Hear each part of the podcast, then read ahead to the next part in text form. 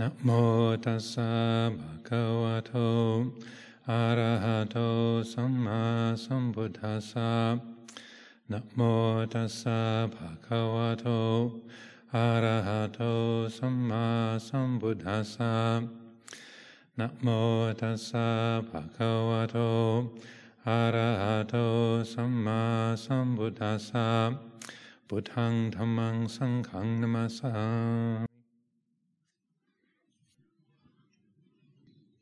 So, good afternoon to everyone gathered here at Amaravati and also um, watching from afar uh, or watching a recording. Yeah. Uh, so, to, uh, today is the last of the Sunday afternoon talks of this Rains Retreat of 2021. And uh, the theme for today is Holy Shift with an F. Holy Shift, the liberation of stream entry. Again, I don't think of these titles. They're suggested by various members of the community. I thought this was a uh, suitable topic and also neatly phrased to get the attention. Uh, so uh, I thought I would offer some reflections on this this theme this afternoon for, for everyone's benefit. First of all, I'd like to, stay, uh, to state that um, talking about stream entry uh, as a theme for Dhamma teaching. I'm not trying to make any claims or say uh, putting that out as something that I've uh, uh, have accomplished. That's not the, the purpose of such a talk. It's really the purpose is to uh, look at the um, let's say the uh, the way that this principle is used in the teachings and how we might uh, apply that within our own lives and to see how these principles relate to our own, say, spiritual maturation and bringing uh, the experience of dukkha to an end. Well, the uh, stream entry, for those who are not so familiar with such a term, is the, the first of four levels of realization or awakening that uh, are described in uh, the Buddha's teachings. And, uh, and the, um, the insight that constitutes stream entry, and the, the, by the way, the stream that is entered in the phrase stream entry is the Eightfold Path. There's a, a dialogue with Venerable Sariputta, and he says, The stream, the stream, what is the stream? The stream is the Eightfold Path. Uh, that's the, the, stream that's being uh, entered into in the, in the phrase stream entry.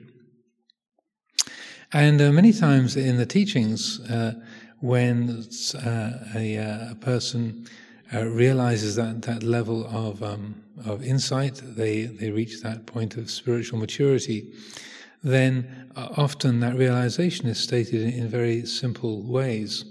So, for example, um, in, in the, the, the, Buddha's first discourse to his five companions in the deer park um, outside of Varanasi, when uh, Kondanya, uh, one of his uh, friends, realizes the truth of what the Buddha is, uh, has been saying, and then his heart uh, awakens to, to, the Dhamma. He has that first, reaches that first stage of realization, then it's phrased in, in uh, very simple terms. Yankinchi samudaya dhammang sabantang nirodha dhammanti. Whatever is subject to arising is subject to cessation. So uh, conceptually or intellectually, that's not very challenging. What begins ends. If whatever uh, arises passes away. So as a concept, that's not difficult to, to grasp. Um, but it's, uh, the point is that it's not just a concept, but rather it's a, a change of view or a change of heart. That there's a, a, way that that simple truth is uh, known in a direct and complete way, or the implications of that of that uh, observation sort of reverberate through the, the whole of uh, the the uh, one's being or the whole of the, the mind and changes the, the point of view, changes the perspective. Uh, another uh, way that uh, that um, that kind of change of view is is described is when uh, it's in terms of causality, and so when when the wanderer Sariputta uh, Upatissa met one of the, those uh, other uh, the uh, first disciples, Venerable Assaji, when Venerable Assaji was walking on his alms around. Um, in in the, the town, and the wanderer Upatissa Sariputta had uh, been struck by the, the demeanor, the kind of composure and peacefulness of this this other this other wanderer, this other monk, uh, Venerable Assaji, he asked him, you know, who are you? What's your spiritual practice? What is it that you've understood? You're very calm, you're very bright, you're very peaceful. Um, what teaching do you follow? And then Venerable Assaji said, "Well, you know, I'm just a, a beginner in this. I'm only new, um, uh, and but I can pass on to, uh, to you the the, um, the, essence of the teaching from uh, from my master, from the from the Buddha." And then he he said that uh, again a famous uh, phrase that's repeated a number of times in the suttas. Uh, ye dhamma hetu pabhava and so forth. Uh, whatever things have arisen from the, from a cause, then that uh, the Tathagata, the, the Buddha, has has described the cause and also its cessation. This is the teaching of the Mahasamana, the, the great monk, the great teacher. So about causality, you know, the, about causality again, um, how things begin, and if things begin, then they end. So conceptually or intellectually, these things are not uh, difficult to um, understand, get an idea of, but it's the uh, the implications. Like, okay, if everything that arises passes away, what does that say about the presumptions I have in the, uh, about the world, about my mind, about my body, my my personality, about who and what I am? What does that say about what I call the world, about what I, what I call real and solid and true and, and reliable? So that's really where it. Uh, uh, uh the, the, the change uh, of view happens. Uh, another way, one of the ways that um, stream entry is described is called a, a change of lineage. A gotrabhu. Gotra is a, is like your clan or your lineage, and so that uh, that, that change of view or that radically shifted perspective, the the, the shift, is a, a, change of lineage, and it's it's to do with um, say describing how that that um, that change happens, and particularly around the sense of who and what we are. So, um, in the um, uh, in the teachings, uh, the uh, the Buddha describes ten fetters or ten uh, ten kinds of obstructions. A, a, fetter is like handcuffs or chains, things that that limit us and tie us down, that that uh, cause us uh, stress or, or, or bondage. And so the, um, the realization of stream entry is described as the breaking of, of, of the first three of those ten fetters. And um, the, uh, the very first one on the list is Sakkaya Ditthi, or self view. So that's kind of number one on the list is, is Sakkaya Ditthi. And the, so it's, it's worth contemplating that. And this is a very, very common uh, say, theme in Luang Por teachings, Luang Por Chah uh, as well, in the forest tradition um, generally, but uh, particularly over the years, uh, Sumedho has very often talked about um, this, uh, say, the habitual uh, attitude of self-view. And the easy way to understand that is it's the idea that I am the body, I am the personality, this is all and everything of what I am. So that, that sense of, yeah, I am a man, I'm a woman, I am old, I am young, this is my name, this is my story, uh, this is my nationality, my age, uh, these are my, my problems, my qualifications, and so on and so forth. The mind that takes those I ams to be an absolute reality, I am the body, I'm the, pers- I'm the personality, that is the establishment of self view. So, that, and the word itself, the Pali word, or Pali term, uh, Sakkaya is broken up into a, a very in into very sort of clearly defined parts. Sa means true or real. Kaya is a body. Ditthi means view, so the view of the real body or the, or the view of the real person. Um, and so it's not as though there isn't a body, or there isn't a personality, or there isn't a story or an age, or and these conventions uh, and and structures, there's a, um, uh, certainly that's uh, my, my, name is on the program for today, for today Ajahn Amaro, and the, so the, uh, there's a, this being sitting here with a microphone and a camera and a, and a number of people here in the temple at Amaravati. Um, so there's a level of convention, um, but then it's recognizing this can only be a convention. It can only be a, a set of convenient fictions. There's nothing absolute about uh, what we call our name or our story, or our, our role in the world, and so on and so forth.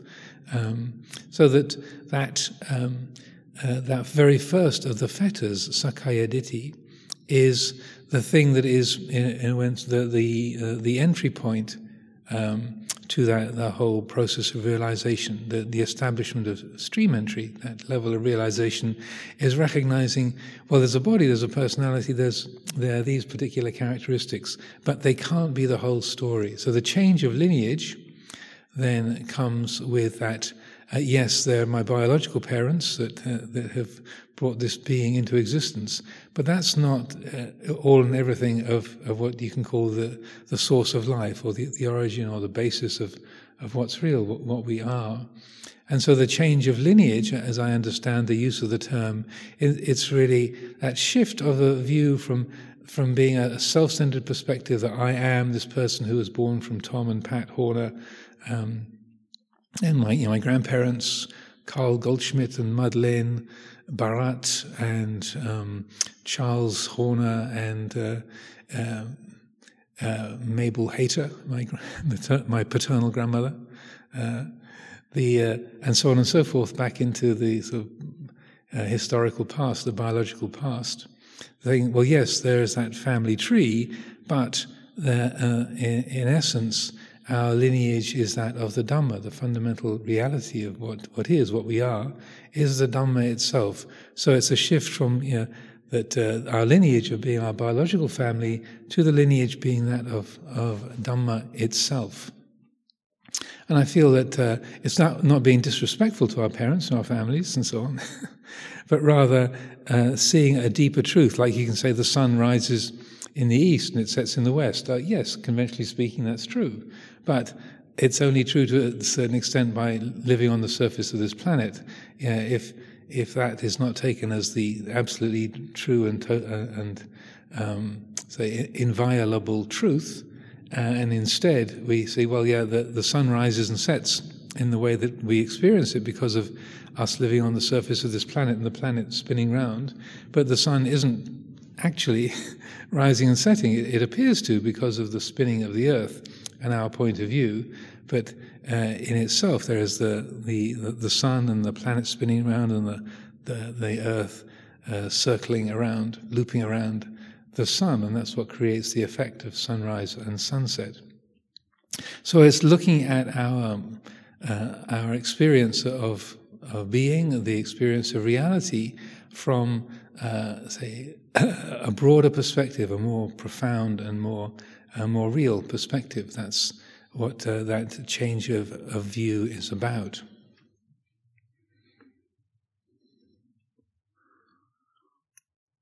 The other two uh, fetters, they're called Sangyojana. So the first one is self view, Sakkaya Ditthi. The second one is doubt. That doesn't mean doubt uh, you know, about uh, what was I going to do today or um, uh, yeah, is tomorrow the 18th or the 19th? It's not a kind of uh, a kind of a doubt about bits of information, but essentially it's doubt about what is the path to liberation and what is not the path to liberation. Again, this, that's how I've always been taught and understood that vicikiccha. So it's not just the mind caught in any kind of questioning, but it's that the mind getting beyond doubt about what is the the path to liberation and what is not the path to liberation. So that's the the second of the, the ten fetters. And then the third one is called Silabbata Paramasa. So that uh, a long Pali word, which literally means the wrong grasping of of conventions, or particularly um, of uh, of virtue or religious um, standards or religious uh, knowledge, but it can be taken to be conven- conventions generally. And so, uh, many, many of Chah's teachings, he focused on that and how the mind gets attached to conventions. One of his most uh, uh, beloved and helpful teachings is called uh, is um, is about this this theme. If you, you can find it in the collected teachings of Ajahn Chah about um, about conventions, and uh, it begins. The, the Dhamma talk begins with the the the, the, the sentences: uh, "All the things of this world are merely conventions of our own creation. Having established them, we get lost in them, giving all giving rise to all kinds of trouble and confusion." And uh, and he would distinguish between um, uh, Kong Samut, conventional reality, and Kong Vimut, uh, the the ultimate reality or, or the perspective that, that uh, conduces to liberation, the ultimate perspective and the conventional perspective. So that, and he would use examples of things like money, um, or you know which side of the road to drive on, um, the societal conventions about making anjali or handshaking and so on that uh, he would say, you know, one country shaking hands is totally proper, in another country uh, shaking hands is improper. You know, we establish these conventions and then take them to have absolute value. So those three, uh, uh, uh self uh, attachment to self view, attachment, having doubt about what's the path and what is not the path, and then thirdly, attachment to conventions. Those are the first three fetters, and stream entry constitutes the, the breaking of those three fetters, the heart clearly sees through uh, attachment to the body and the personality. It is uh, beyond doubt about what's the path and what is not the path, and it, excuse me, and there's a clear recognition of of a convention can only be a human agreement, like what is the correct side of the road to drive on. It's a human agreement. You know, in in the UK, uh, we drive on the left. Uh, in uh, if you go across the Channel to France, the, the, continent, then they drive on the right. Um, some countries they've decided they used to drive on the left, and they change and they drive on the right. You know, you, they. The, the, the, the, human community makes a decision, and then that's called correct or, or when uh, a currency goes out of use, like the uh, uh, in Ireland, the Republic of Ireland, they used to use the pound, the Irish pound, and then they stopped using it, and then they, they now use the euro. They kind of okay, the old Irish pounds become um, uh, defunct; they're, they're, no longer a valid currency, and then the euro becomes the currency. It's a human decision. So attachment to conventions and seeing that these human agreements have a tremendous power over our minds. But when we can see through them and understand that these are simply human agreements that we uh, we say uh, pick up and use according to certain circumstances, certain situations, then um, then the heart is not limited by the conventions. We can still use the conventions, like say in the Buddhist monastery, we have many, many conventions. The correct way to wear the robe, uh, the correct way to begin a Dhamma talk, to end a Dhamma talk, and uh, the things that are appropriate to, to, to talk about in a, in a Dhamma teaching, and so on and so forth. We have lots of conventions. But the, uh, so it's not a matter of uh, defying conventions or refusing to drive on the left. You know, say, I'm, I've, I've let go of of uh, Sila I'm going to drive wherever I like. That's, called uh, foolishness or defying conventions doesn't is not the same as transcending conventions. Uh, so that transcending or letting go of conventions is understanding this is a human agreement that exists for a particular purpose, and it can be a skillful means, just as the, the, the appropriate way to put robes on, or the uh, appropriate way to speak, and uh, or the, the, the appropriate side of the road to drive on, depending on the time, the place, the situation. So the, that breakthrough into um, stream entry, also uh, the word breakthrough is another way of describing it, abhisamaya, uh, the breakthrough uh, to that change of perspective uh, has a, a, radical effect. And the Buddha praised this or spoke of this many, many times, saying, "This makes a difference. Like, don't don't overlook this." And there's a, a number of teachings, like uh, uh, in the Samyutta Nikaya, the, the connected discourses. There's a whole uh, a whole section called the Breakthrough, uh, Abhisamaya Samyutta, the connected discourses about the breakthrough. It's uh, chapter 13, and then so there, there's a whole series of of the teaching is quite similar in nature. And the first one is called the fingernail. Uh, and the Buddha reaches down and scratches the ground and says, What do you think? Uh, is the amount of dirt under my fingernail uh, and, the, and the size of the great earth itself, you know, between those two, which do you think is greater? You know, the dirt under my fingernail or the great earth? Venerable Sir, the amount of dirt under your fingernail is, is very small. It's it's uh, it's negligible.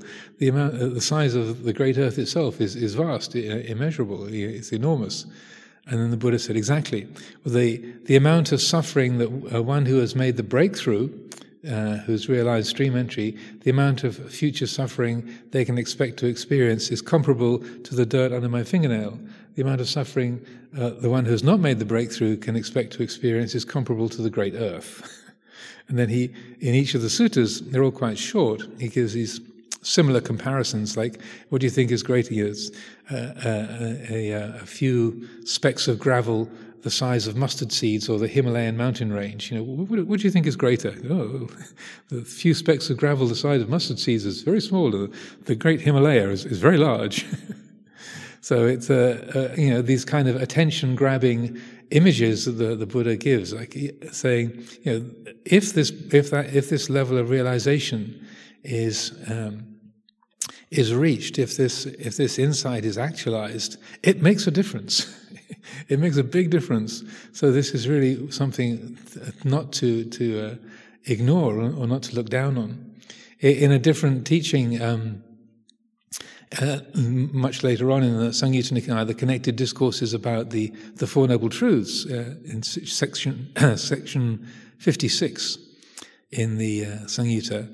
There's this very compelling image that uh, the Buddha says, and, and uh, again, it's very attention grabbing. He says, So if, uh, if you were uh, offered a deal whereby you were pierced by a hundred spears in the morning, a hundred spears at midday, and a hundred spears in the evening, every day for a hundred years. And if you do the sums on that, it's about 10 million piercings, roughly, give or take.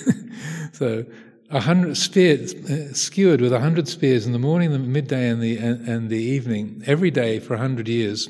Um, uh, but at the end of that time, you were guaranteed to make the breakthrough to the realization of the Four Noble Truths, to, to reach stream entry, to, to recognize the deathless.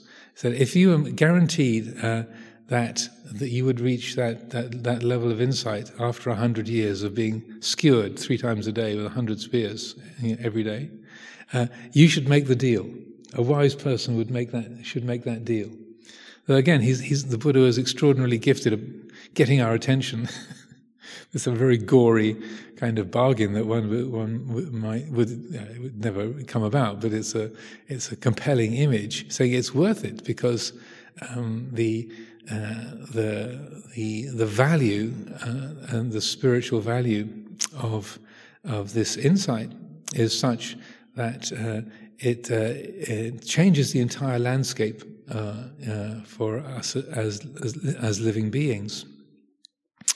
And uh, one of the one of the, the basis of that is that, uh, according to the Buddhist understanding of things, and is and is voiced many times in the teachings, the Buddha said that uh, one who has reached that level of stream entry has made that breakthrough, then they will definitely realize complete and full enlightenment within seven lifetimes.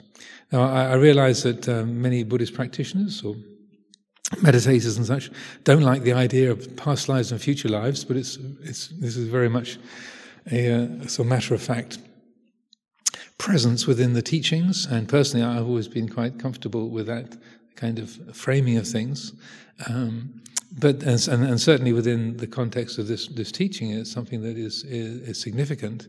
But uh, so the Buddha said uh, many times. So one who has made the breakthrough will definitely reach full enlightenment uh, within seven lifetimes. And, the, and also that if stream entry has been realized, then it's impossible for that being to be uh, reborn in any of the lower realms. The gates to the lower realms are closed, so that uh, as someone who's realized stream entry, they can't be born in the animal world, they can't be born in the hell realms, they can't be born uh, in the hungry ghost realms. And again, I, I realize that some people don't like the idea of of these kind of painful births. Or some people, when you say this, people say, What's wrong with being born as an animal? You know, animals are superior to a lot of humans. uh, again, uh, not wishing to argue the point, but um, so within the Buddhist cosmology and Buddhist psychology, it's, it's recognized that the animal realm is, um, uh, a, it's, it's very difficult for a being born in the animal realm to develop the kind of reflective wisdom and the mindfulness to be able to consider their own existence, to, to reflect upon causality, or to reflect upon you know the, the, the fact that all that rises passes away, or to or to reflect upon their own nature as as a living being, as something that is is conditioned and uh, as a, and, their, and that their view is partial. That uh, the uh, even if we might know animals that are very kind, very, very, uh, very uh, noble, very, very lovable, um, the the understanding is that the animal realm is one that's uh, very uh, instinctual and is very difficult for animals to develop a kind of reflective wisdom, uh, the kind of attitude of mind that can consider the, the nature of experience and develop a kind of clarity or a, a disentangling of the of awareness from like and dislike, fear and desire, uh, and the the uh, imperatives of of territory and uh, of um, the uh, the hunt for food, the protection of one's young, uh, and so on and so forth.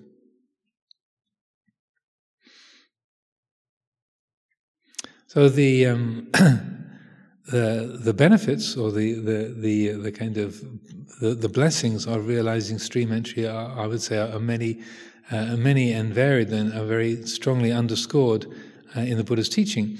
And uh, one of the ways when I, I, come across, or I'm talking to people who don't like the idea of past lives or future lives, and talking about this, no more than seven rebirths, you know, guaranteed total enlightenment within seven lifetimes, uh, uh, and this doesn't really have a a scriptural basis, but I, I find it's a, it's a helpful way to talk about it um, is to say, uh, and I've said this a, a, few times to a number of people over the years, say, well, if you don't like the idea of future lifetimes, you can consider it uh, in terms of you can't get totally lost more than seven times. And each time that you get lost, you get carried away by greed or opinionatedness or aversion or fear.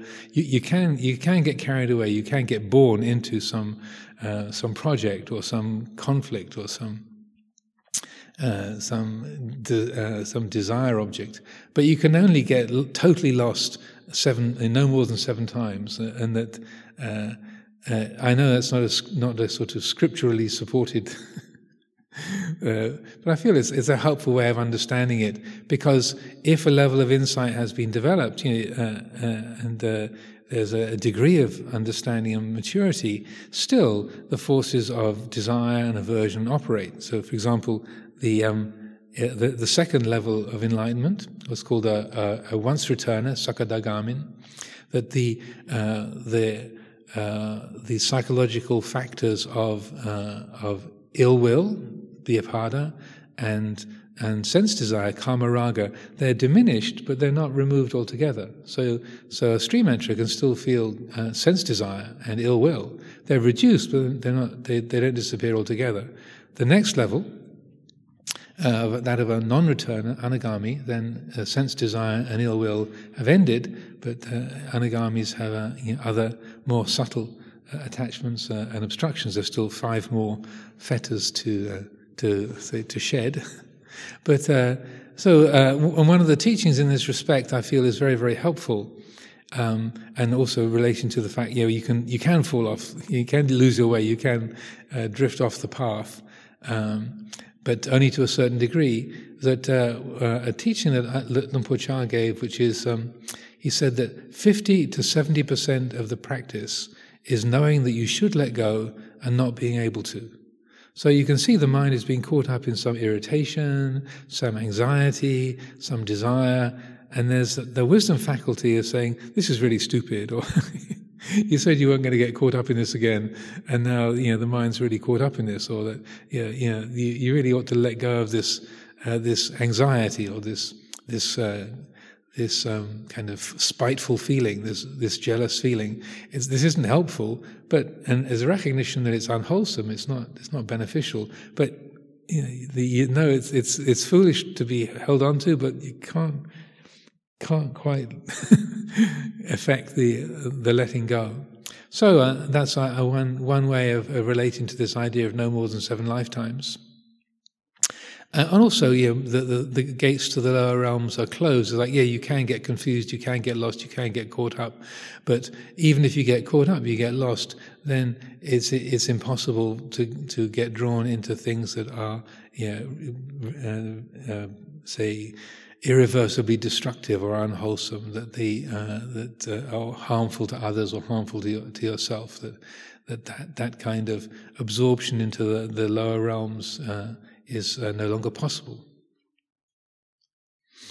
So one of the interesting things that I felt to, to also talk about today was that you know, when you, you uh, look at Luang Por Chah's teachings or Luang Por teachings, you read their books or, or hear their Dhamma talks, they, the, um, neither of them uh, speak very much about levels of attainment. It's, it's very, very rare. Um, and um, um, say, uh, I didn't spend a huge amount of time with Luang Por Chah uh, in Thailand, a couple, just a couple of years, and I couldn't speak Thai, so I would get most of the teachings through uh, other Sangha members translating into English. But you know, I've read many of his his teachings in translation over the years, and so it's it's very very rare that he talks about stream entry or being a once return or a non-return or an arahant. Um, and um, and uh, many years ago, when he was asked about this, then uh, he were, uh, he also wouldn't talk very much about uh, about reaching different levels of jhana, like first level of, of mental uh, mental concentration in uh, of, uh, the states of absorption, first jhana, second jhana, third jhana, fourth jhana. And one of the reasons why he wouldn't talk about it is because people uh, take the idea of entering jhana or they take the idea of be, being a stream enterer and then it gets distorted and sort of and it's kind of ironic but it gets co-opted by the habits of self-view. Like I want to be a stream enterer. Like you, it's a, a, kind of a personal ambition. Like I want to, I want to, to uh, get a, a, a doctorate, or you know, I want to win a Nobel Prize, or I want to have a big house, or I want to be a famous writer, or you know, uh, you know that the uh, it's got the label of a spiritual quality, but it gets co-opted by the habits of self-view, by ambition, and identification. Yeah, I want to be a success, and being a spiritual success rather than being a worldly success, being rich or or, or famous or influential. Uh, then you want to be a spiritual success. So I want to be a stream enterer. I want to be an arahant. And so the uh, Luang Por Chah would recognize that yeah, it's very easy for the mind to to take these wholesome principles and then grasp it and gets taken over by self view and conceit, and then the, the chasing after that particular goal, the, the bhava tanha, the desire to become, then it creates more of an obstacle. Uh, and so that, uh, and I remember when somebody asked about that years and years ago, I, I think when I was a, a novice in Thailand, uh, Por said, it's much more helpful to talk about building paramita than you know, reaching this level or that level uh, and, and, that kind of accomplishment. Just steadily work away at building paramita, building spiritual virtues. So you're still doing the necessary work, but the mind isn't being uh, sort of drawn into this kind of competition or ambition uh, and such like. Um, and uh, well, I, have even heard of people going on uh, meditation retreats and and if they have a, uh, some kinds of spiritual experience or meditation experiences of one kind or another, then they'll be given a kind of sotapanna certificate at the end. I have never actually seen one. I fully confess, uh, but their stories have have uh, have reached me over the years that you can be uh, given a sotapanna, a stream enterer certificate, uh, you know, at the end of the retreat if you kind of uh, passed the exam according to the view of the teacher. So I don't know if that's just idle rumor or or, or what, but um, I would say it, it highlights the the the, uh, the, the, the kind of um, spiritual materialism uh, that can can slip into the picture. That you know, wanting a certificate because it's not the certificate, not having a a uh, validation from outside or an authority figure saying, "Yes, you know, well done, you've made it. You know, here's the piece of paper to prove it," or or an impressive senior person saying, Yes, I, I, I recognize this is where you're at, um, but rather what's happening within our own heart? What's the, what's the, the genuine change of attitude, the, the change of view in our own heart? Uh, uh many years ago, um, and, and uh, Luang Por Sumedho would often refer to this in, in Dhamma teachings. He'd say, when he was a young monk, he tried to, to get Ajahn Chah to tell him whether he was a stream enterer or not. Kind of trying to, to get Luang Por, to, answer that question or sort of clarify that for him.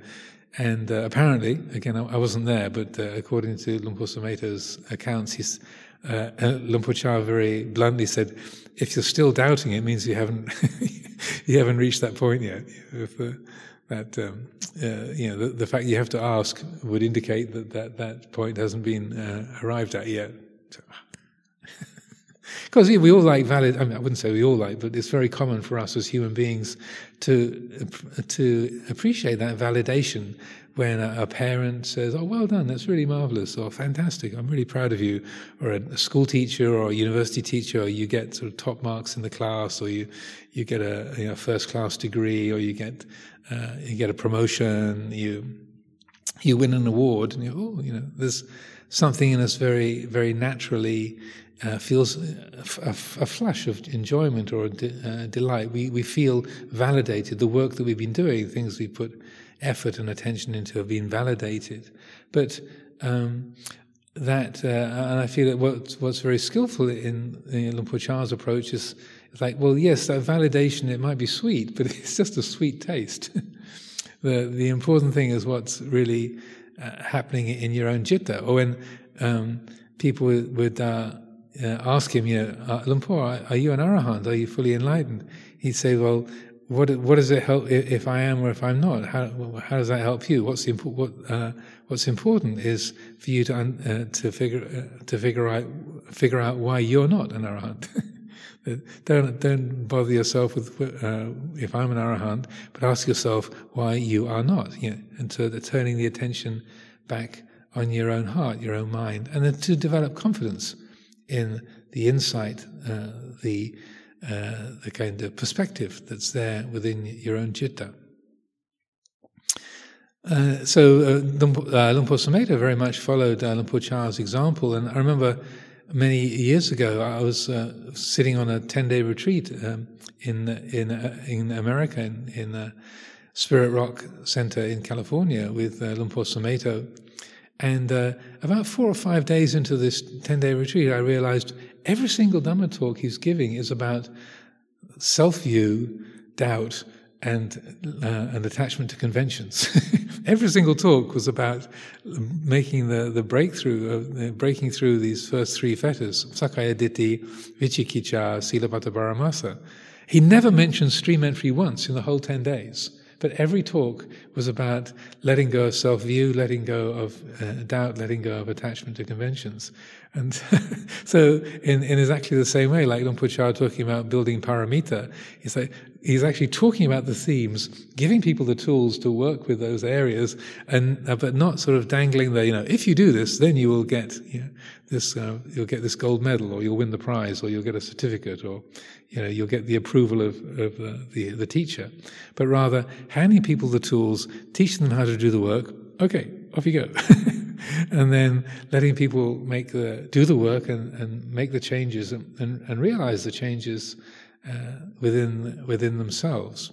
And I feel that's a very that's a, a very skillful attitude because then it helps to to say um, to undercut the habits of the, the gaining mind and that the the desire to become. And you know, I speak of with a, a kind of personality type with a lot of bhava a lot of uh, achievement uh, conditioning of and uh, liking success, liking approval, and, and having depended a lot on that or relished a lot of that sense of approval or achievement and, and affirmation from outside, and and recognizing how that can be you know, a real burden, a real stress upon the heart. And so I've really appreciated that that approach from from uh, these uh, great elders.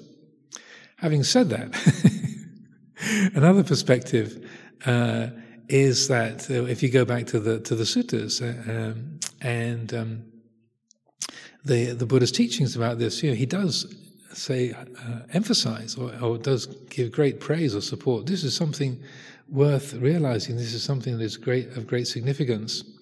So the, I would say there's a way that we can hold uh, making a sincere effort uh, and working, doing the necessary work to uh, arrive at that level of realization without it being co-opted by the habits of becoming, without the, the without that effort being overtaken by the habits of ambition or competition or, or the search for validation and such like. So a number of years ago, um, uh, when I was living in, living in California, by a Abhayagiri Monastery, and uh, Ajahn Pasanno was a co-abbot with me, and uh, we were encouraged to put together a book on uh, the Buddha's teachings on Nibbana. And so we uh, sort of been collecting different sutta quotations. It's called the book's called The Island, and, and I did the first number of chapters, and Ajahn Pasanno was doing the second group of chapters. And uh, it, took, it was about a 10 year long project. It took us 10 years to put this together. And as we were sort of collecting material and talking with each other about how to, to formulate things, one of the points that he, he made, uh, and he wanted to, to uh, say, include as a, a, significant feature in, in the book was he was saying how, you know, that particularly in the West, people are, very achievement oriented and they want to sort of shoot for the, uh, for, for, the highest. They, they want to get the, sort of the best and the highest and the mostest. Um, and he, he pointed out how, you know, if you if you look at the Buddha's teachings about stream entry, you know, it's, a, it's there's hundreds or thousands of lay people who realize stream entry in the uh, in, in, the Buddha's time, and he said, you know, it's people look at the idea of enlightenment uh, and think it's completely beyond their reach. It's sort of Olympic class spirituality. This is sort of uh, beyond the scope of, uh, of, of, the potential possibility of most people's lives, you know, lay people's lives in particular, because of the circumstances of of um, you know a working life and a family life and many many of commitments and uh, worldly responsibilities. But he said, you know, what I, would really like to do in this book is to emphasize how stream entry is, is a very doable goal. It's, it's doable, and it's within the scope of, of uh, everybody, any Buddhist practitioner, lay or monastic. And so uh, I think uh, like four chapters of the of the book are all uh, teachings on stream entry, and uh, and he also talks about that in his his uh, little introduction that he he wrote. we each wrote our own piece at the beginning of the book.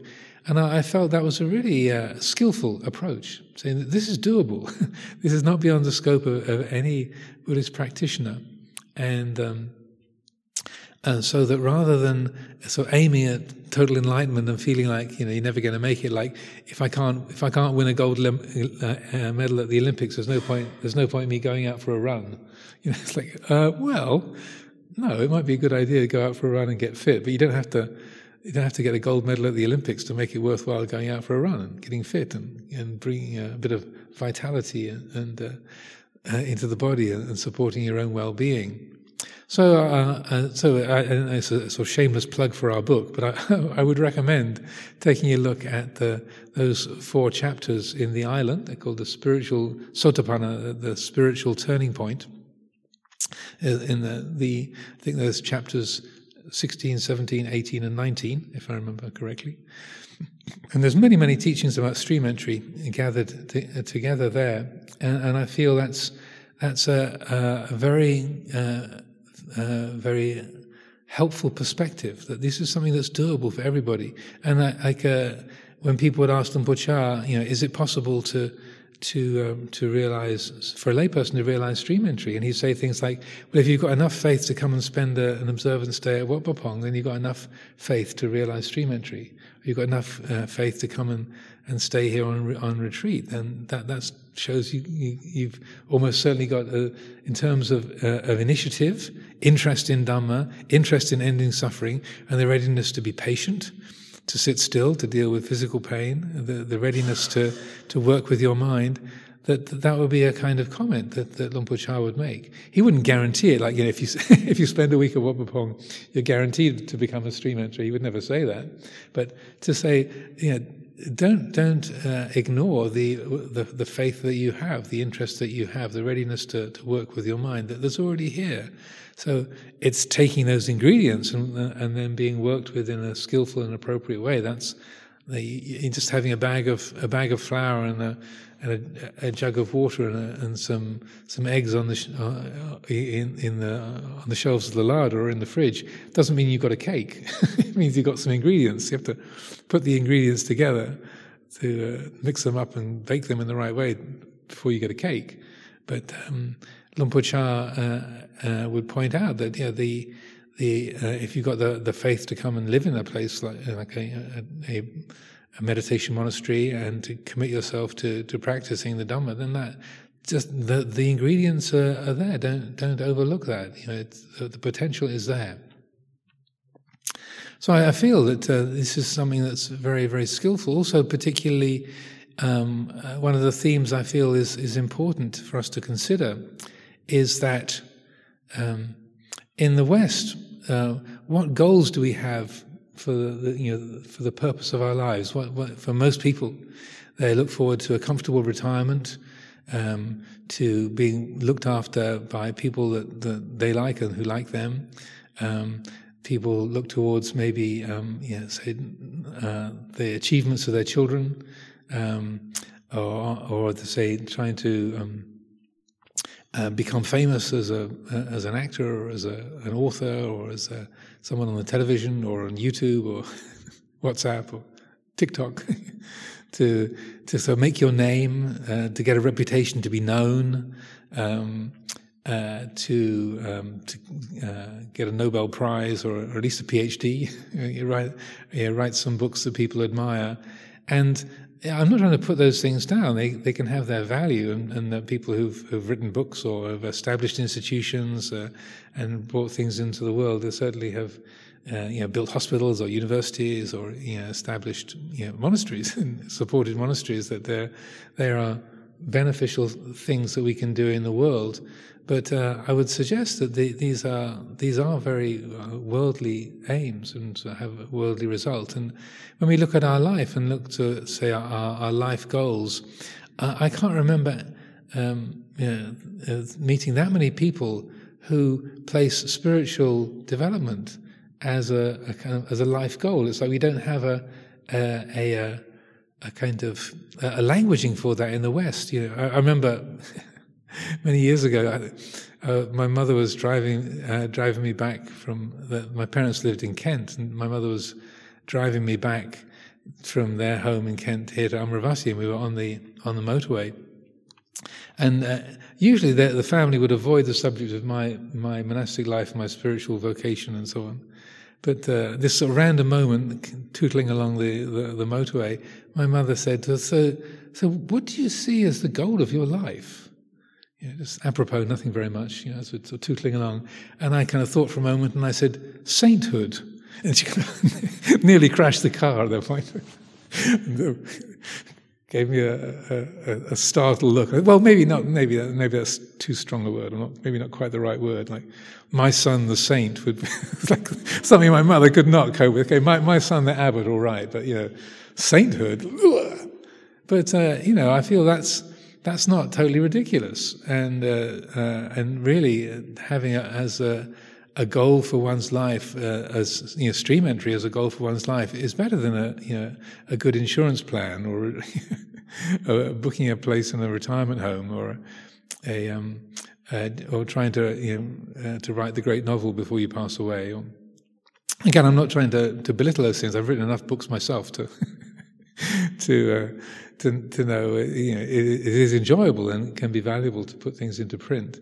But uh, I feel that, that in terms of life goals, uh, eh, to put spiritual uh, maturity, spiritual development eh, at the center, and whether you happen to you know, build a hospital or you happen to, to be uh, a television personality or happen to, to make some scientific discoveries, yeah, all well and good. But the really important thing is that the the heart has made that breakthrough uh, to to realization of the deathless. As that irreversible uh, insight, that, that unshakable uh, faith uh, in in Dhamma, uh, unshakable realization of Dhamma has has been actualized, and I would say to consciously set that as a as a goal or as a direction in one's life.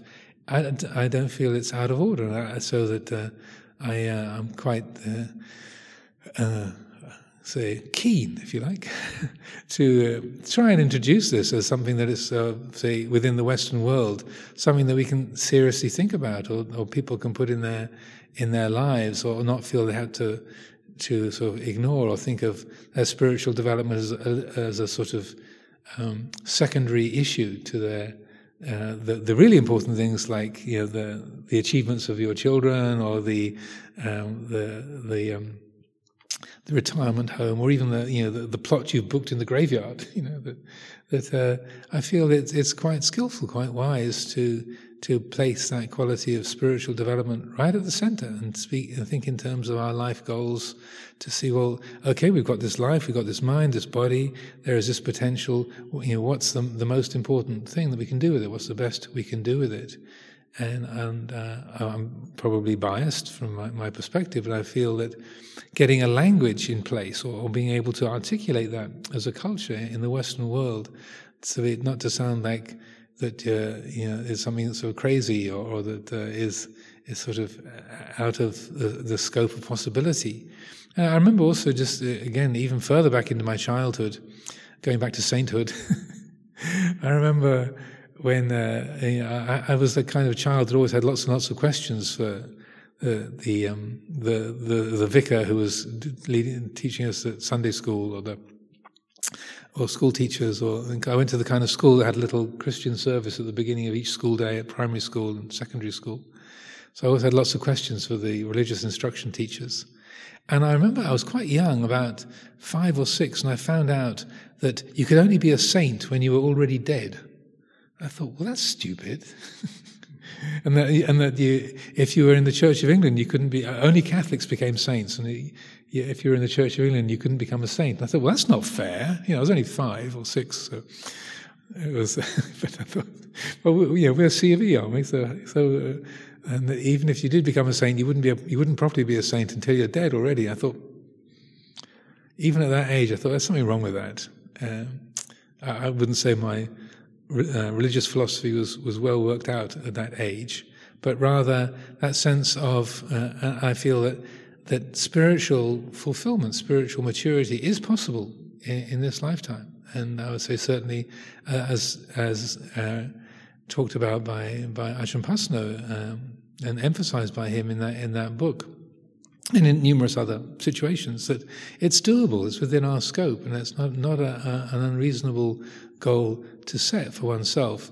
Again, not uh, on the basis of the desire to become or ambition or competition or uh, letting those worldly influences sort of co-opt the the initiative, but to see this is this is what we can do with this human life. This is a potential that we have. And the other things that we can do on the worldly level in terms of helping society and being a, a, um, sort of beneficial member of the family and the, and the human community, they're all excellent, marvelous, sadhu, anumodana.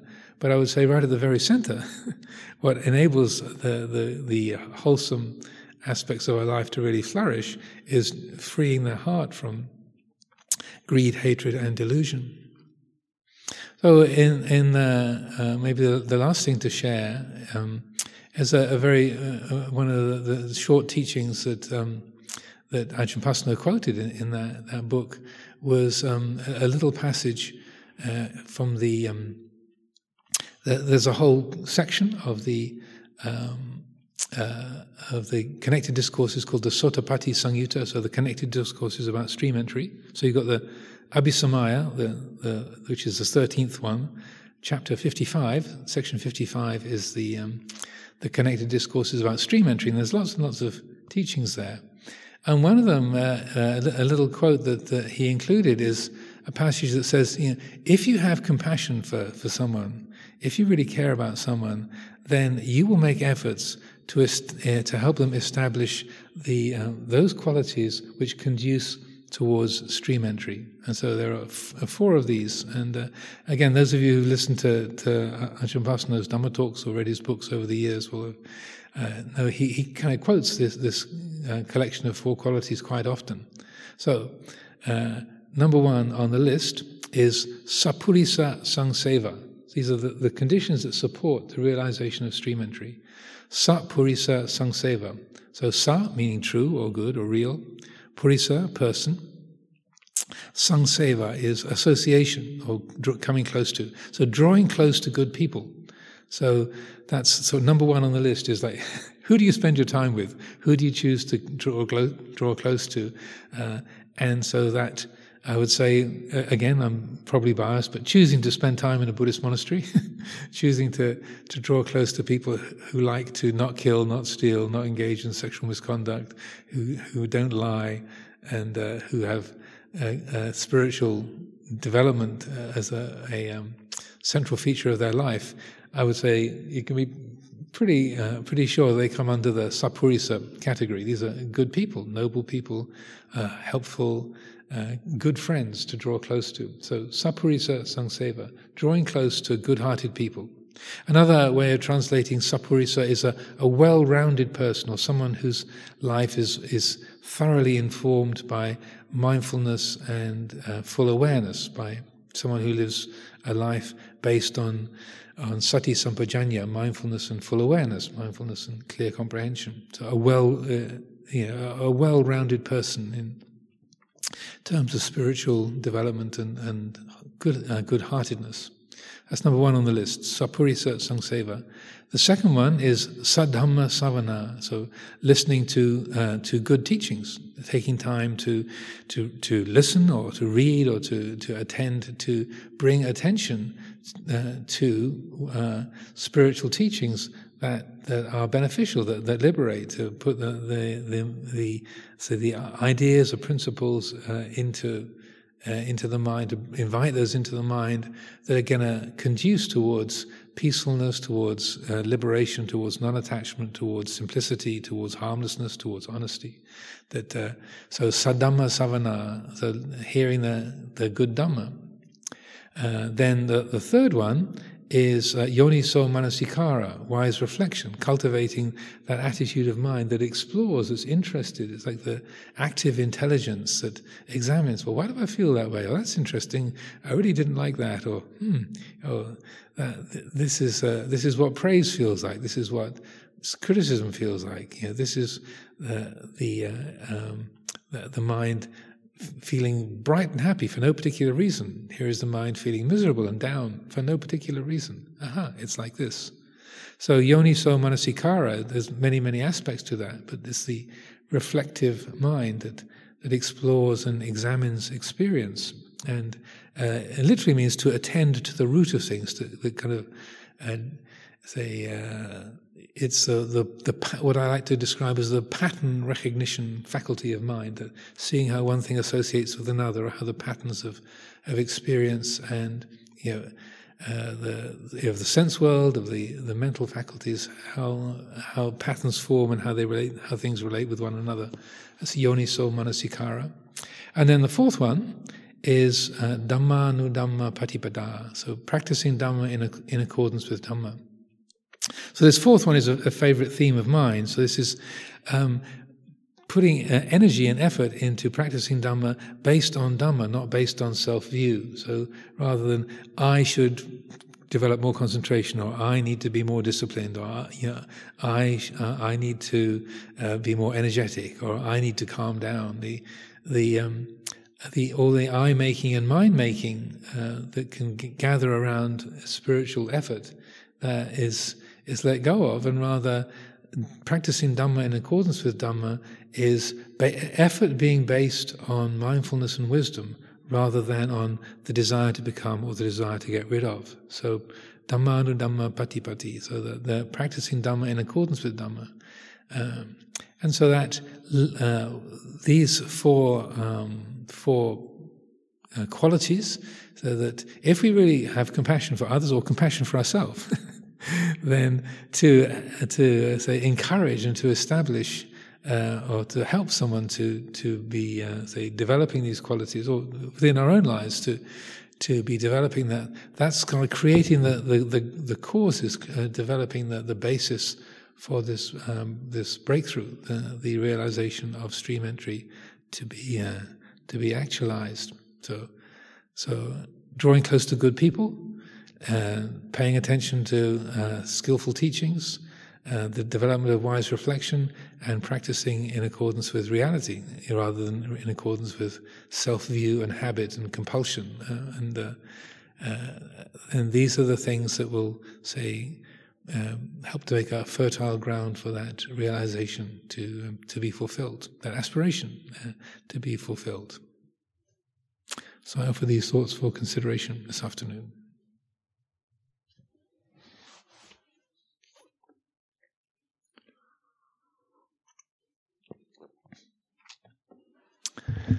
So we have a microphone there. We can. there's a few questions that have been have been sent in. Last week I started off with questions from the, the, the people gathered here. I think this week I'll start off with some of the um, the sent in questions. How does one ascertain that one is, quote unquote, capital letters, a sotapanna? Profound experience, fetter release, etc. How does one ascertain one is not, quote unquote, in capital letters, a sotapanna? Is it, to correct, is it correct to claim to others that one is a sotapanna? And the last one, can a sotapanna still be born as a human with an ignoble birth? That's four questions, just in in the first one. Um, well, in the Digha Nikaya, the long discourses, uh, the, the discourse about the Buddha's last days, the Mahaparinibbana Sutta, there's a, a, dialogue between the, the, the, Buddha and Venerable Ananda. And uh, Venerable Ananda is asking the Buddha um, about uh, what level of realization different people have have uh, have experienced in different places. What, you know, what about the people in this town? What about the people in this town? And, and the Buddha said, "Oh, there's so many stream enters. There's so many once returners. There's so many non-returners." You know. And he goes through a, a few different places, and then the Buddha uh, gently sort of chides Ananda, says, Ananda, there's no end to the, to the number of people you're going to ask about. So uh, he said, you can, um, uh, uh you can use a, a simple measure uh, rather than asking me all these, say, descriptions about who's, who's realized what in which town. Um, and it's called the mirror of the Dhamma. So if you want to look it up, is that Sutta number 16 in the um, uh, the, the discourse on the Buddha's last days and the long discourses. And uh, if you look up Mirror of the Dhamma, then you'll, you'll find it. And it's uh, uh, the uh, the definition that is used there. So it's it's not the all is subject to arising is subject to cessation, but um, or that.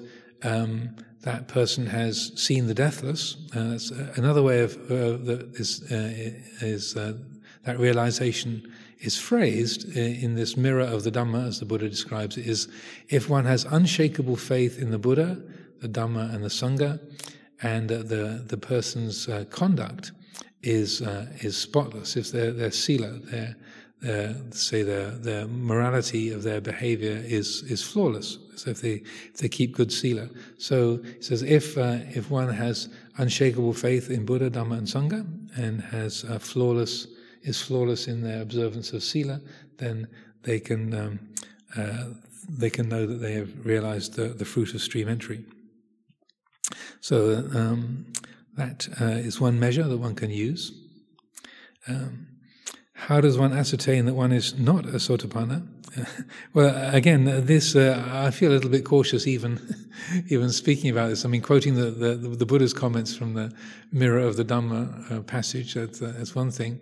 But I, I feel that sense of um, uh, it really is to be um, developing a confidence in one own, one's own experience and say, well, what's going on in this mind? How does this mind relate to gain and loss, to comfort and discomfort, to praise and criticism? Um, how uh, how much does the mind get drawn into things that are unskillful? Um, how uh, how do uh, how does the mind say relate to to unskillful action or to the um, the unskillful action of, of, others? You know that the the um, the the act or, or, the process of getting to know your own attitudes, getting your own mind, and not looking for some sort of external validation or some kind of uh, measure, but rather to um, to to to look. And I think particularly that um, uh, the the um, the second of those fetters to uh, get beyond doubt, like to know this is the path, and to uh, and to have that sense of confidence of well, regardless of what somebody else says, or what somebody else has got a strong opinion of this is the way you should practice, or this is really important, or they, you've got to use this kind of spiritual mythology, or this kind of languaging, you've got to talk about um, God, or you, you, you, know, you, you got you uh, you have to talk about um, uh, you know the um, say the the development of, of spiritual qualities in, in terms of of uh, you know this or that conceptual form. It's like well, uh, yeah, they can they can say that, or they're very sure about that, but there's a recognition of well, uh, I, I uh, this this mind here knows what reduces suffering, and that if this track is followed, then the the mind will be steadily more you know, free of its obstructions, and and so irrespective of what somebody else says, whether they feel very sure of their own rightness, a sense of well. Yeah, they they uh, have that perspective. They're very welcome to that. But you know, this uh, this is very clear to me. It's like if someone says that shoe doesn't fit you, you say, well, um, these are my shoes, and uh, and the, the, the, my experience is that they, they fit, so that it's not. Uh, and someone said, "Well, no, they don't really fit you." You know, they. And he said, "Well, you're entitled to that opinion, but they're my shoes are on my feet, and they, they feel quite comfortable. So I'm, uh, I don't have to think about it. I know that the, this this is a fit. Uh, maybe that's not a very good example, but it's in a sense that kind of wordless, non conceptual knowing uh, within one's own heart, within one's own mind, and not needing uh, validation from outside or saying, those, those shoes fit you very well. It's like, well, yeah, I know. I'm wearing them, they fit me. like, those shoes don't fit you. Well, actually, they do, but you know, you're entitled to say they don't, but that's your business. But there's a direct, non conceptual, uh, immediate knowing that, uh, uh, and so that uh, I would say, is a, a, kind of guideline. And then the uh, also the way that kind of how quickly the mind picks up on, say, the habits of self-view. When you know that when you talk about your name or your nationality or your age or your gender or your qualifications or your uh, your story, um, or you know when the you know the conventions of the society and, and, social values, how how immediately, how quickly the mind recognizes. Well, yeah, that's that's that's what we agree to call that valuable, or we agree to call that beautiful, or yeah, that that's the name I have at the moment, or yes, that I'm called that because that's what the, the, the name I was given when I became a monk, or what my parents name my parents gave me, or that's what this town is called at the moment. But there's a, an immediate knowing, like saying this is Hertfordshire. Uh, up until the early 70s, this was Bedfordshire. Um, they changed the county boundaries, so what was Bedfordshire became Hertfordshire because some people in a government office decided, okay, this is no longer Bedfordshire, this is now Hertfordshire. Before that, you know, many centuries ago, this was, I think, part of the kingdom of Essex, and before that, then, and so on and so forth. The what what's what is this place? before uh, the English Sangha Trust purchased this property in 1984, this was St Margaret's School. It's not St Margaret's School anymore, it's Amaravati. It wasn't Amaravati before 1983, now it's Amaravati. so it's a name. So, how quickly the mind uh, recognize that this is Amaravati. Well, yes, that's the convention, and we live here, and we've put up these buildings, and we call it Amaravati, and that's that can only be a convention. It's a human agreement. So that kind of uh, the the quickness with which the mind recognizes those attachments to personality and personal um, stories, to social conventions, and so on. That's also, I feel, a fairly reliable measure. Uh, then, is it correct to claim to others that one is a sotapanna? I'd say a very bad idea. the, the uh, whether it's true or not, it's uh, uh you know, the the whole convention within uh, at least the Theravada Buddhist world is to not make any uh, comments about spiritual realization and to, to not emphasize that. So, as a, as a monastic, even if one did have a, a, a level of realization, it's an offense. So, uh, to, for a, monastic to mention that to a layperson, even if it's true, Um, and it's on a level of telling a deliberate lie or killing an animal. So it's a sort of it's a fairly substantial wrongdoing, uh, even if it's true. And if it's not true, then it's a, you make a claim to a, a, state of realization that you haven't achieved, and you know it's a lie.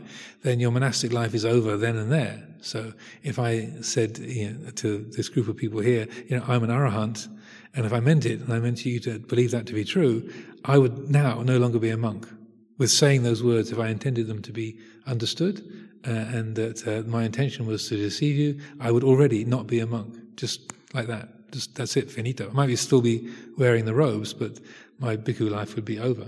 It's called a defeat rule. So the, the Buddha established it very, very seriously that uh, uh it's a very significant thing that you shouldn't be overstating your uh, spiritual uh, qualities, um, and particularly as a deliberate lie to, to deceive others.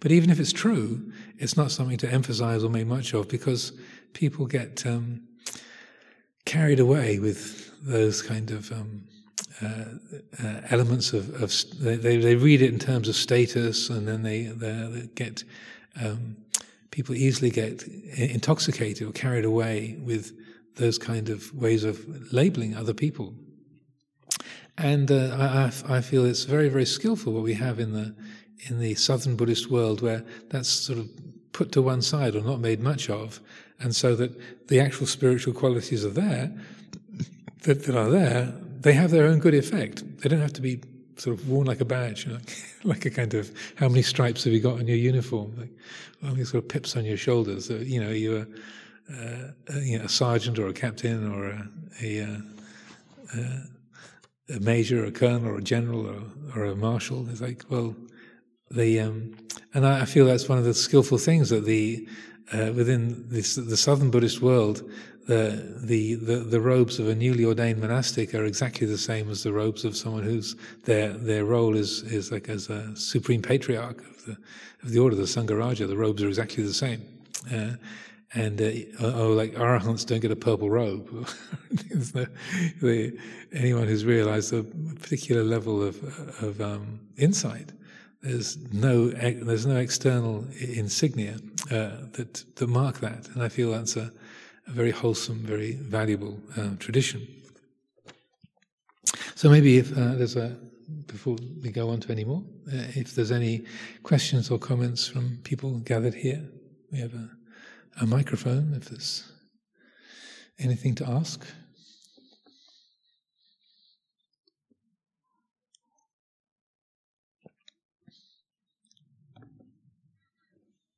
Silence reigns.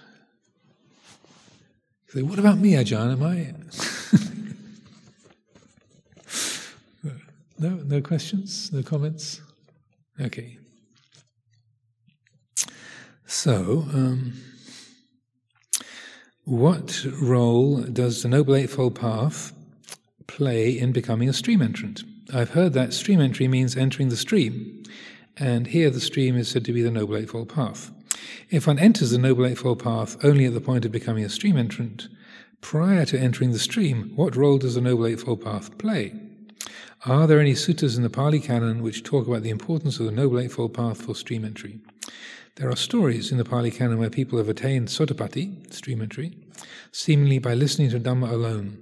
Great if Bhante could share some thoughts on this. Um, yeah, well, good question. I think there's there's a you know the um, uh, uh, let's see in the middle length discourses there's a, a sutta uh, I couldn't swear to which number it is, but uh, where the Buddha speaks about they're practicing the, the mundane eightfold path and the supramundane eightfold path. And I think that's a, a helpful way of, of, um, regarding it. I think it's either Sutta 113 or 137, but I can't remember which one. one of those. Uh, so he says the mundane eightfold path is like, yeah, there's a practicing of the eightfold path. Uh, but it's in terms of self view. Like, I want to establish right view, I'm trying to have right intention, uh, right resolution, I, I, I, want to develop right speech, I want to develop right livelihood, so that the mind is recognizing these are wholesome qualities, they are uh, setting the, your life, your mind in, in a good direction.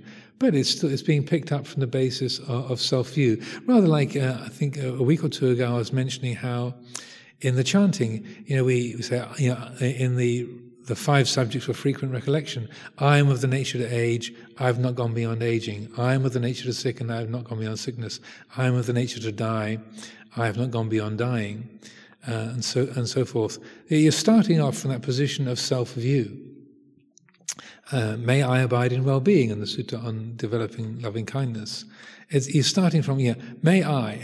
I want to abide in well-being. So that you're starting from where you are. You're starting from the, the habits of self-view. I'm a person. This is my body. This is my, my life, my personality. You know, this is me. I am Ajahn Amaro and I am 65 years old. So, um, so practicing the Eightfold Path from that basis of, of a conditioned, um, uh, and sort of self-centered perspective, it's fine. It's, it's, setting things in a good direction. Just like, you know, your your first day in a language class, you know, you want to learn Chinese or French or German or English, you know, first day in the class, getting getting your your head around the initial phrases, you don't expect to be speaking fluently by by the end of the class. It's like no, you get a few basic elements in place, and then you know, day by day, week by week, month by month, you slowly develop a, a skill and so, uh, developing the Eightfold Path and, and um, these spiritual qualities is exactly the same way, just appreciating the value of the, the Eightfold Path, the Pariyatti, studying them, remembering what the eight are.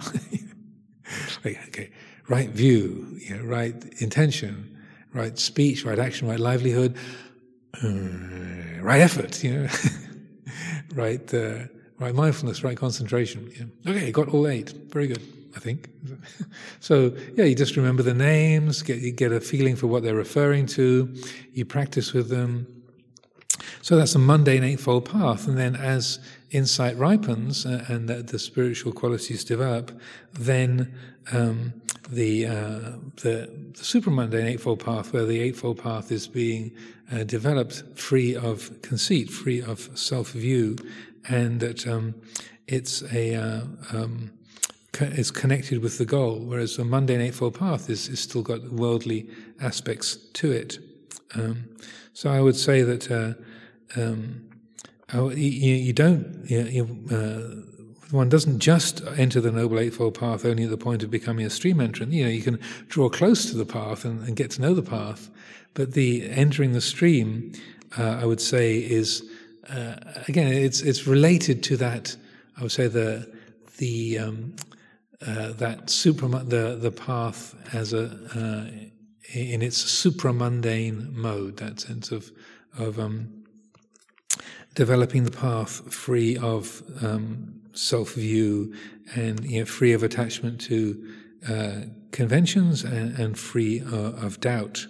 Uh, and then it's developed in a in, in that sort of supramundane mode. Yeah, that. so anyway, that the uh, again, I, the sutta, which sutras in the Pali Canon talk about that. Again, it's it's either sutta 113 or 137. Maybe somebody here. 137. Thank you, thank you very much. Good. Validation from the floor here. Thank you. Much appreciated. so, Sutta 137 is that one with the mundane and supramundane Eightfold Path. Okay. Um, So uh, there is a quote Shoot for the moon, even if you miss, you'll land among the stars. Um, going by this advice, is it good for lay people to aim for Nibbana rather than Sotapatti? One who aims for Sotapatti uh, only might not put in enough effort and might pass away without becoming a stream entrant. But if one aims for Nibbana, or arahantship, I guess is what they mean, one might put in a lot of effort, as it's perceived to be much more difficult, and in the process at least attain Sotapatti before passing away. Are there any sutras in the Pali Canon where the Lord Buddha encourages people to aim for Sotapatti, or is it the case that the Lord Buddha's advice is for all practitioners to aim for Nibbana, the highest bliss? Um, uh, I don't know where that shoot for the moon, even if you miss, you'll land among the stars. You don't actually landing amongst the stars. They only they only look like a field with little sort of bright spots on them from where we're sitting. There, there's a lot of space between those those big bright spots, um, and so that um, I would say there's a, there's a, a few flaws, F L A W S, with that that saying. Um, the uh, shoot for the moon, even if you miss, you'll land among the stars. Um, I'm not sure where that comes from, but uh, yeah, that uh, it's a. Um, uh, I think in the in the light of what I was saying about uh, the encouragement from Ajahn Pasanno, I feel that's really. Um, uh, it's got a lot of validity to it because often the the my experience of, of teaching meditation for you know, 30 years, 30, 40 years or something, 40 years probably now, um, is that the uh, uh, that sense of having a very very high ideal and then failing at it often leads people to be um, sort of de- depressed or feeling that they're, they're unworthy and that uh, or they read stories about people re- you know, realizing complete enlightenment and they feel I can never do that or I'm not good enough. Um, and that having a more doable goal and certainly the, um, the, the there's many many instances in the sutras of people hearing a Dhamma talk, uh, realize stream entry is, is very uh, is very very common, and that um, so uh, I do uh, I can see the point of this. You know, if you aim for total enlightenment but you just fall short, you might uh, reach uh, stream entry, and, and that's a, a, nice benefit. If you're only aiming for stream entry, you might not even make that. But you know, different different strokes for different folks, different things work for different people, and I feel that that um, yeah, Ajahn Pasanno is a very wise person. Has a lot, even more experience of, uh, as a teacher and a, as a leader of Dhamma communities than, than myself. And uh, and uh, he, uh, I feel, um, uh, said chose that approach based on very much on his own experience, and that by um, coming from a much more practical and uh, and realistic basis for practice rather than an idealistic one of I want the best, I want the highest, and I'm going to go for that.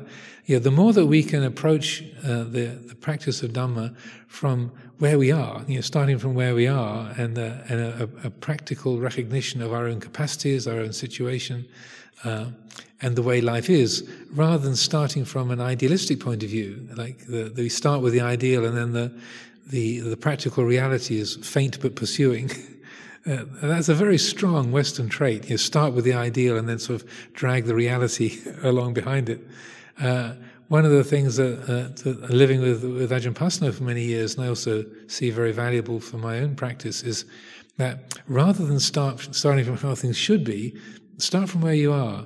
You know, if you compare yourself to the Buddha image and say, I want to be able to sit like the Buddha image, perfectly straight, alert, peaceful, relaxed, and the uh, then I want to be like that all the time. That's how I always want to be. But uh, we can't fulfill that ideal. Uh, again, like, like uh, Luang Por would often say, you know, the Buddha image doesn't have any knee pain. It doesn't need to eat or breathe. yeah, it's not alive. It's an ideal. It serves as an ideal. It sets a, a direction or a goal, but uh, it's an ideal. Um, and we have these bodies that do feel pain. They do need to breathe. They do need to eat. Um, they have their limitations. This is where we start from. This is the material that we're working with. And so I, I do feel that's a, a, skillful way of approaching things. And that, um, so I would um, sort of say that, um, you know, everyone's entitled to their own manner of approach. And if someone, say, um, sets that intention to, to realize total and complete enlightenment, then um, and then they that's that's realized. Well, sadhu anumodana.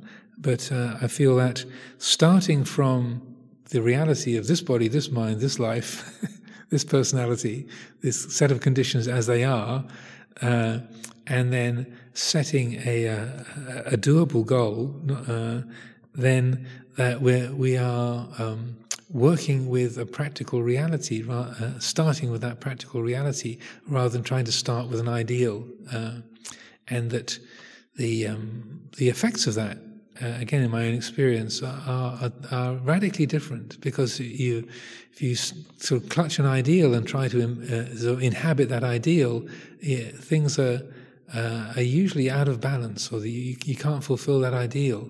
But if you start from sort of where you are, you use the ideal as something to give a direction, but you're bringing your attention to how this body is, how this mind is, this this mood in this moment. Then the the quality of acceptance and attunement to to this felt living reality, you're, you're starting from that basis uh, of uh, of uh, that uh, appreciation of the reality of here and now, rather than uh, starting from an idea or a mental image of you know, how things should be. So, let's see. Um, is Buddhism's Eightfold Path the only way to become a stream enterer? Or could, say, a Christian who has a Gnostic, that's G N O S T I C, Gnostic, comes from the same root as jnana, uh, gnosis um, in, uh, in English. It comes from um, uh, the, the uh, Greek root, but uh, it's related to the Pali jnana, knowledge or knowing. Um, if a Christian has a Gnostic meditation practice also able to become a stream enterer, well, there's an interesting teaching where the Buddha says um, if a, a, spiritual path, um, if a spiritual teaching, if it embodies um, the Eightfold Path, like Sila, Samadhi, Panya, then it can lead towards liberation. If it doesn't embody Sila, Samadhi, and Panya, then it can't. So, in that respect, it's kind of secondary how we phrase it, the, the language that we use for those uh, those qualities. So they could be phrased in theistic terms or not. But as long as those qualities are there, the virtue, uh, concentration, or, or, mental mental focus, mental collectedness, and and, wis- uh, and wisdom, uh, liberating wisdom. If those three qualities are there, regardless of how they're named, whether you're using a Pali name or a Sanskrit name or a Greek name or or whatever, um, then that can lead towards liberation. It doesn't. The Buddha doesn't say it necessarily would, but the ingredients are there. But if a path doesn't have those those elements of sila, samadhi, and panya, then it can't lead to liberation. So um, uh, again, someone might say, "But Ajahn, you said the mirror of the Dhamma, perfect faith in Buddha, Dhamma, and Sangha. So therefore, only Buddhists can become stream enterers." I say, "Well, what do those words mean? Buddha, Dhamma, and Sangha." You know, uh, does uh, uh, is that confined to the religious conventions of Buddhism or Theravada Buddhism? Uh, yeah, if we if we look at Buddha, Dhamma, and Sangha as inner psychological qualities, that yes, they're manifested in terms of you know, Gautama Buddha as a great spiritual teacher, or the Dhamma uh, as described by the Buddha, or the Sangha as sort of manifested through the monastic conventions, or the, the levels of, of insight as described in the uh, in the, the Pali Canon and so on. But if you look at the inner qualities of wisdom, uh, the, the Buddha meaning the mind which is awake, which is aware, Dhamma, which is the fundamental you know, nature of reality. Sangha, uh, like, uh, uh, uh, the way I like to define the inner quality of Sangha is that that in the heart which delights in the good, that delights in wholesomeness, uh, I would say, and it might seem a bit heretical to say this, but uh, those B- Buddhism doesn't have a monopoly on those qualities. It doesn't have a monopoly on wisdom, truth, and virtue. So I would say you can have perfect faith in the the actuality, so the, the genuine, sort of mental, spiritual qualities of wisdom, truth, and virtue, and not be using Buddhist language or Buddhist conventions at all. You know, the, the the, Dhamma itself, it's, uh, when we, we recollect the qualities of the Dhamma, it doesn't mention anything about the Pali Canon. It's sanditthiko, akaliko, ehipassiko, opanayiko, uh, apparent here and now, timeless, encouraging investigation, leading inwards to be realized by each person for themselves.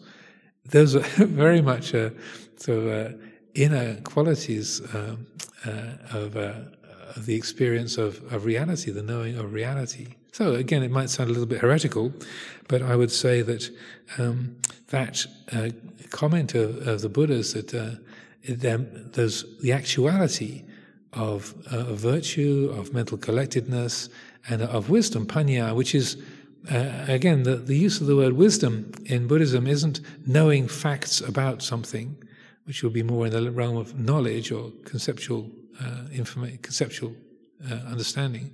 But wisdom, panya, is is a wordless, non-conceptual quality of of knowing, of uh, of awareness, and so that that the the, the actuality of of wisdom is uh, they, it's not about knowing information or even having a, an, an, intellectual framework, but rather it's that quality of uh, awakened awareness itself. So that if a path embodies those qualities of um, sila, samadhi, and panya, regardless of the language that's used for them, I'd say that it can be a, a valid uh, mode of uh, liberation. Um, let's see.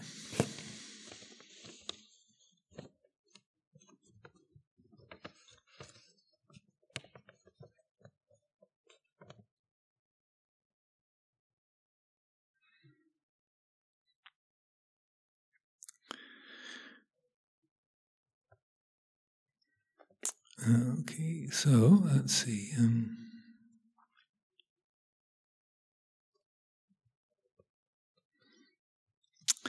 Before the Buddha died, I read he identified four pairs of disciples who have no comparison and who thus should be emulated two nuns, two monks, two laywomen, and two laymen.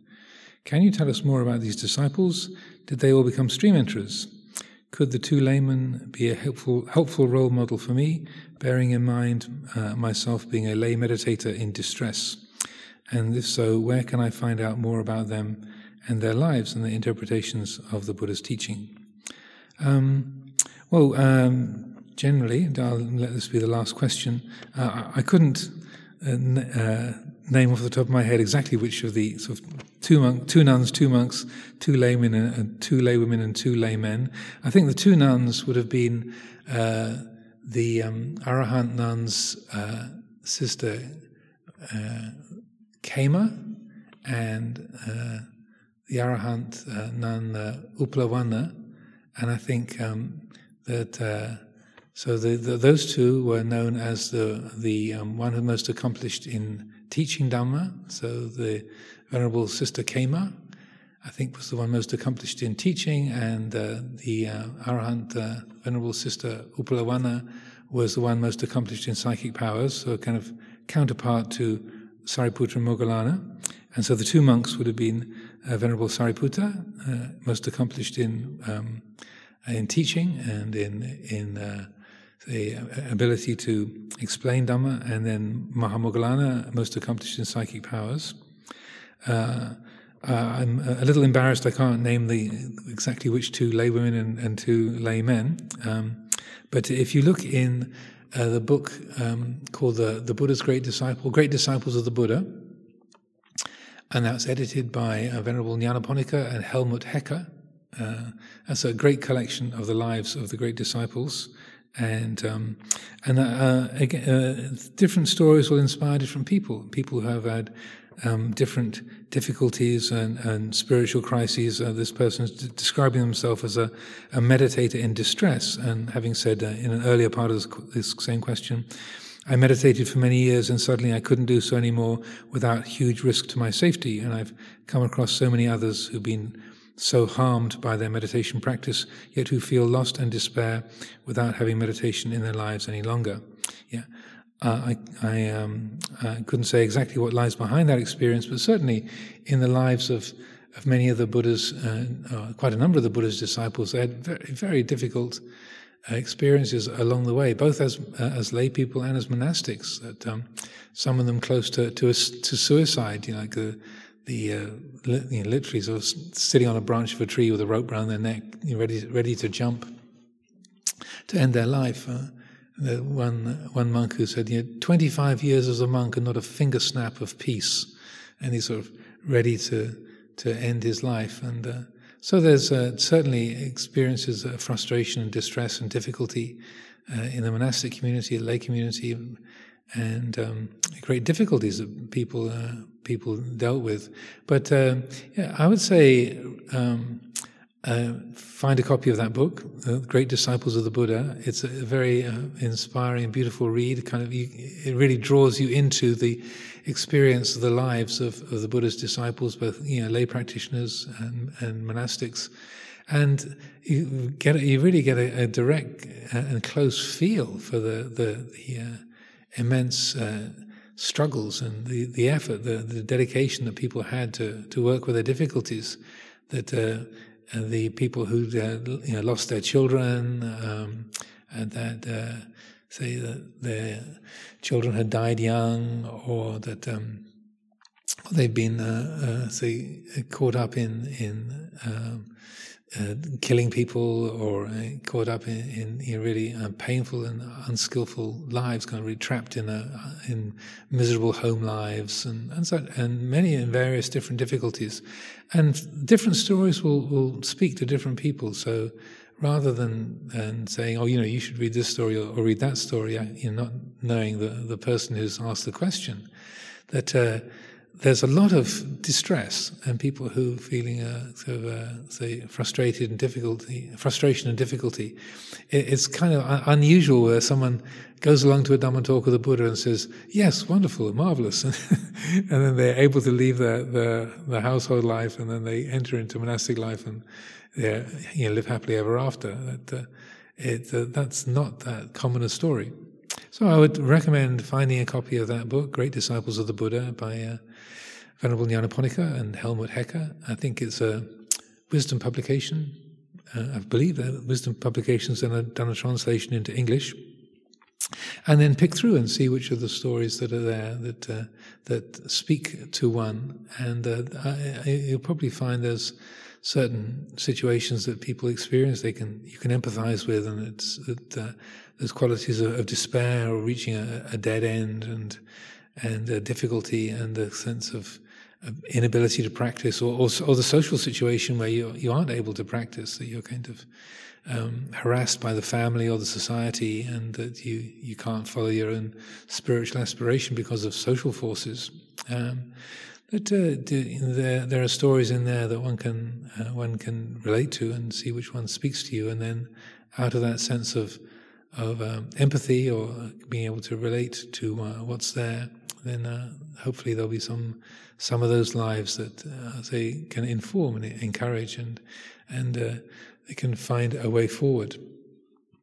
Yeah, Ajahn Chah often uh, talked about how in his own life as a monk, he, he get, had this kind of repeated um, experience, uh, like a kind of nimitta or vision in his meditation. I think even uh, as a dream sometimes. And he would be crossing this bridge, and this bridge came to a sort of dead end, and he kept getting sort of a certain distance across the bridge, and the bridge the bridge just ended. You know, over and over again, he could get that far, and just and there was like no way forward. And that was something that he, he mentioned in many many Dhamma talks, and was a, an abiding experience for a long time. And that sense of of uh, there's no there's no way forward. I can't. Uh, I, nothing nothing I can do with this, and um, feelings of, of frustration or difficulty and uh, and distress that, that came from that, and uh, so that these these experiences of of um, of difficulty and uh, feeling uh, obstruction or, or, blocked in the path. These are these are not uncommon, but they're you know the uh, I feel that one of the benefits of uh, listening to teachings and reflecting on that, and and also drawing upon uh, asking for advice and drawing upon the experience of spiritual friends that can help us to find ways forward. That we, when we, we felt that you know there's no way forward, say, well, the mind can say that there's no way forward, but doesn't necessarily mean that's the whole story. It doesn't mean it's it's the truth. It just means that's the experience in this moment. And if we uh, say cultivate that quality of wise reflection, and we uh, say draw close to good people, that's sapurisa sangseva, yeah, draw, uh, and then look to our spiritual friends, then uh, often we find that there are ways forward that we didn't even realize were there. So I offer these thoughts for consideration this afternoon.